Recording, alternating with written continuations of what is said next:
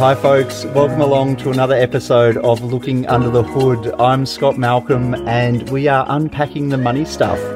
Today, I'm excited to be joined by Louise Biddle, who is director at Aged Care Steps. Welcome along, Louise. I'm excited to unpack some of these uh, elements with you today. Yeah, thanks, Scott. I am too. It's always my favourite topic, aged care. Well, look, I've been asking all my guests um, to have a think about one of their early happy or joyous uh, money memories. So, what, what's one of your early money memories? I think it was probably back when I was in primary school and I'd have my 20 cents a week pocket money, going down to the cafe and trying to be really strategic on how many lollies could I buy for my 20 cents and realizing that I was buying a bigger bag full than my friends because I thought about it. I love it. I, am recalling the the carob buds and like the the little fruit balls. I think they were called at the time at the at the school canteen. That was uh, they were always good ones. Did you did you have a favourite? I like the chocolate buddies and the freckles. Oh, they were always yes. my favourites. Thanks for sharing that, Louise, and, and welcome along. So, aged care stuff is is quite complex. I mean, we, are seeing now a, a, royal commission into the aged care sector. We're, hearing sort of some horror stories of, of what can go wrong in, in the sector there. But I guess from the, the money side of things, if, if people are starting their, their journey to again lose capacity or need additional support and, and services in their lives, where does that start? How do people go about starting that process? Yeah, I think recognizing it to start with. Um, aged care is a very confusing and a very confronting area that people just don't want to think about. There's nothing fun or pleasant about the concept of aged care. Um, but we need to think about it and we need to start planning in advance. So the very first step is to think about where we live, how well we're living there and whether we can live there safely on our own or whether we need support. And then if we want to look for what the government might subsidise for us, the first step is to go to the myagedcare.gov.au website. And that's where we can then register for assistance, go through an assessment process and see what options might be available for the government to subsidise on our behalf. The resources there are, are really great, aren't they, Louise? They are improving. What they're trying to do is rather than just being an information site, they're trying to map it out a little bit more towards the journey. You know, what are, what's mm. the process? How does it unfold? Where are the decision points? It's still a government website, so it's still going to be a little bit careful about the way they pitch things and trying not yep. to give any advice or direction as to what you should do. And that's where financial planners and other advice comes into play. Yeah, definitely, and and I think it is a very niche area. And I mean, I, I disclose at the moment, I, I, I haven't done all the full training in that space, and so we'll get you there, Scott, someone, if you like. We will. yeah, we, we, definitely. It's it is on the agenda uh, because it is a big area. Look, I'm seeing it more with some of my older clients as they're they're getting to, to sort of a certain age, but also um, other clients who are helping to support their family members through that that process as well. And you, you mentioned the assessment process. There's in-home support services as well as sort of those the more formal sort of going into a retire or aged care village setting as well. Is is that what's the difference between those two? I guess. Yes, I think we need to look at aged care is a broad landscape. So it is not just the residential nursing home type support, there is an increasingly a lot more support at home. So what we need to think about, as I said, is where do we live and are we safe and supported there already? Do we need extra support? Can we continue to live in that environment and bring extra support in? So the government does have a couple of different home care programs that can bring help into where we live. And whether that's in our own home on our own or with our spouse, or whether we live with the children or in a retirement village, all of those different environments can have home care support. Where that's not going to be enough or it's not a suitable environment because we have very, very high needs, that's when we might look at a residential environment that combines somewhere to live and the care 24 7 as well. I love what you said before about uh, are you safe and secure? Do you have that sort of safety in your own home to, to stay there? Um, and I, will give a bit of a shout out to my uh, partner's nan, Nana Faye. Uh, she's 91 and uh, still living relatively independently. She's got a, again, a aged care or home care package and gets a, some people to come in and help out with shopping and stuff. But she is my ultimate in that uh, as I age, I, I hope to uh, end up in a situation like her. Good on her because so many of us will be able to stay in our homes and get the support, but often only if we think in advance as well. And this is where planning's about. People don't plan and don't think about aged care because, as I said, it's not the fun things to think about. But for ones like your nan, it's also about I can stay in my own home, I can be independent, but I just need things to keep me safer. And so I don't put myself at risk also that I can get out of the house more easily and stay connected to my community. So aged care is not just about the health issues. It's also about how to maintain independence and keep quality of life, no matter what our frailty or our body's doing. Um, and so that planning ahead and thinking is, is interesting. And there's a lot more happening in that space, and particularly with technology and in the homes. It's really quite exciting. As you said before, there's, there's different forms of government support and, and they do different tests on that front, don't they? So I guess similar to if people are on age pension, there's an asset and an income test. They, they means test things. Is that, is that right? So there's two, if you're looking at the home care support, um, at the moment, there's a couple of different programs. One of them, which is just the Commonwealth Home Support Program, which is where you really are independent. You just need support with, say, meals, or you just need someone to come and do the cleaning. They aren't necessarily means tested. The provider that's going to offer the services to you will negotiate a price with you. So they get funding from the government to provide services and they negotiate a price. It's normally a fairly small fee for the services provided. When you start to look at the more comprehensive home care packages, where the budget is allocated to the actual person and then they work with the care provider to say what's the combination of services we want? That is income tested. And so there's a standard daily fee that people pay and the rest is going to be income tested. When we move towards residential care the contributions that you pay are based on what they call means testing which means they look at assets and income as a combined factor as well to look at how much you contribute. I think also too most people think, you know, the fees are really high and it's really expensive. But when you start to unpack what you're getting for the money and, and what you're really paying for, it actually, a lot of people are surprised just how affordable it is and what good value for money it is too. And I think that's where, as you said before, that that planning early is really important, so that people can actually start thinking about what does that journey look like. And even, I mean, some clients are shocked when I say to them when we're doing their retirement planning, like start to think about what your retirement longer term looks like for you as well. Like, do you want to stay in your house as long as possible? Is the house set up like if it's a, a three story house? Are you going to be able to still wrangle the stairs every day and and those sort of things? So, yeah, it is really important to, I guess, be on the front foot.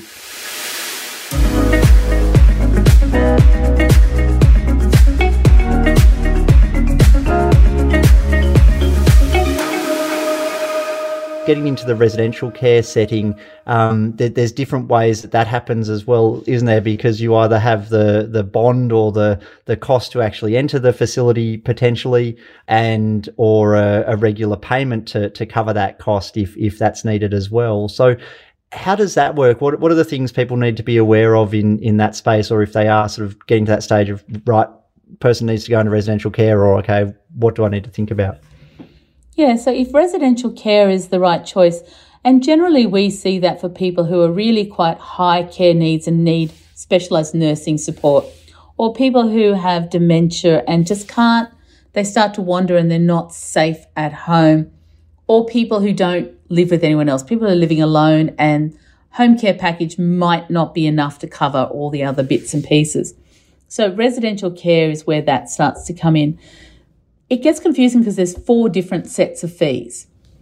But if you think about it, I guess one of the biggest myths in aged care is people think it's like hospital and healthcare. Now, it is in some ways because we end up there because of our health. But really, what it's about saying is it's a choice of where we live and how we live safely with quality of lifestyle as well as quality of care. So, if we unpack it, the four fees to relate it to what we would pay for normally. First thing is you need to pay for a room. You, you're moving to a new home, so you need to pay for somewhere to live, which is what we always do you'll have the choice to be able to pay a lump sum to effectively buy the right to live there, or you'll be able to rent the room.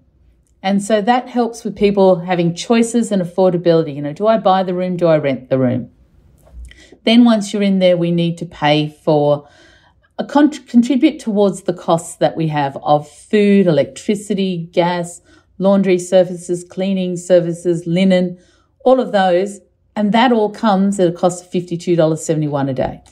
That's pretty cheap. If I could get somebody to do all of that for me for $52, they're hired. Yeah, definitely, definitely. And and then we've got all of the other staff that do the care things for us.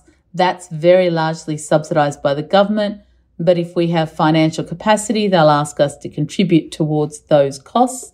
And that's the people who just help us do everything we need to and run the facility entertain us, help, you know, cook our meals, those sorts of services. And then there's all the extra things, the things the provider could do that give us convenience or a better quality or, or extra lifestyle choices. And so that's not dissimilar to us living in our own home where we pay for our accommodation, we pay for our basic living care. We may or may not need to pay for extra care services and then we pay for all our lifestyle things. And it's the same construct just rules around what those fees are and and how they all interact and, and what our choices are.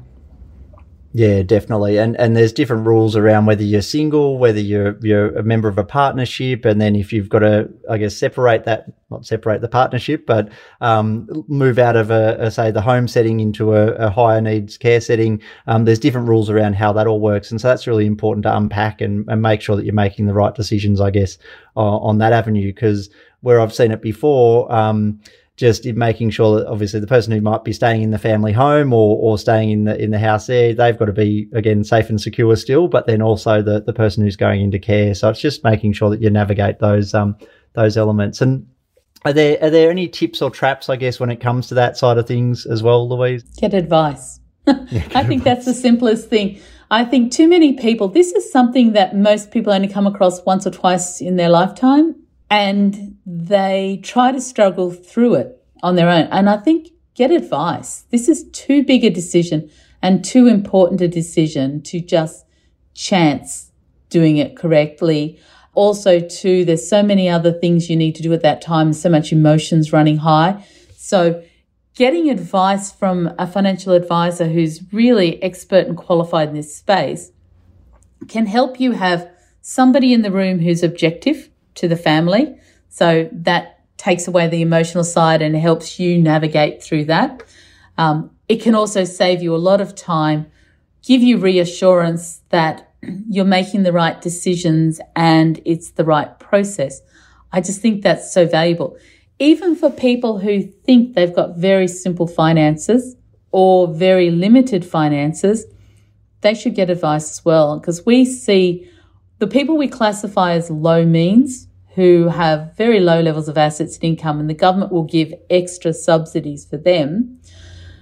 And often they say, "Oh, we don't that we don't have much, we don't need advice." But they're the ones who I think need more advice than even the wealthier people, because mm. if they make the wrong decisions or the wrong choices, it can end up costing them more than they can afford.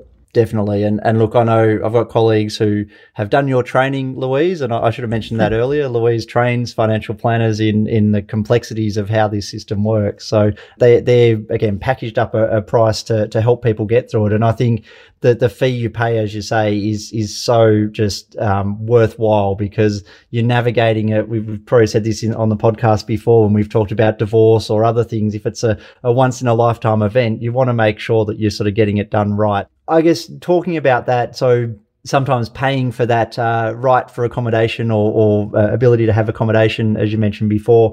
There's also some complexities around the the family home, and and I guess that sometimes gets confused with people in that they say, oh, I've got to sell the family house now, and oh, how do we make all this work? What what are some of the things to consider if that is the outcome for people, or if that if that's where things get to uh, on that front? Yeah, you're, you're absolutely right. We hear people all the time saying, I don't want to sell the house, this is unfair. So there is nothing in the aged care system that says you need to sell your house. All you need to be able to do is look at what your options are and decide how you want to structure your payments. Now, for some people, maybe that's the best outcome or the inevitable choice. But as I mentioned earlier, when you are moving into residential care, you do need to pay for the right to live there. So they are sometimes scary lump sums. They're anywhere from nothing up to $2 million. Mm. On average, it's about 450,000 seems to be the rough average currently across Australia. But equally so, if you're going to go and buy a house, you know, the houses that anywhere up to $134 million for a penthouse with a harbour view, 360 degrees. The prices of property vary enormously and can be quite expensive, but it doesn't mean we have to sell our first house to move into the next one because there's lots of people who all the time either can't afford to buy a house or choose not to buy a house and they rent it. When you're moving to aged care, you have the exact same choices. You could just rent the room instead of paying for the lump sum. So those who don't want to sell the house, can rent the room. We just need to make sure you can generate cash flow to fund that.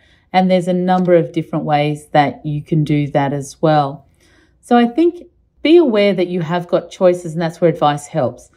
Also be one of the things that we see that's a problem is when you go to aged care providers, they might have a preference about you paying a certain portion as a lump sum, or they might want the lump sums rather than you paying the rent. And that's because they're running difficult business models as well that they need to manage their cash flows.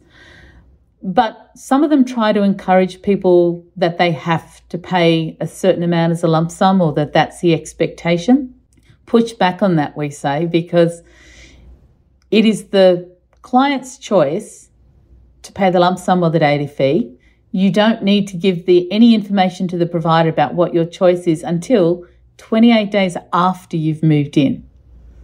So it gives you lots of time to have advice, think about it, not make rash decisions and decide what you really want to do, what you can afford, what's best for you. That is so important. Again, there's there's a time constraint, but it's not an immediate time constraint. And so again, it's about taking your time to sort of sit back in, in the decision making and go, right, what's actually going to be best for us or for our family member or whatever it is that, yeah. that you're going through that process because you don't want to just be going, oh yes, we're going to go for the, the $200,000 option because we're, we're concerned about it. It's again about creating that, that safety and security for your family member or, or for yourself down the track as well. Yeah. I also think families shouldn't be afraid to pay for their lump sum as well because it's not lost money. And I think that's also a myth that seems to be out there.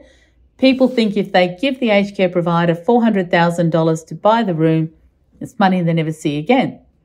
They're called refundable accommodation deposits for a reason because the money is refundable. It's just a deposit for the room.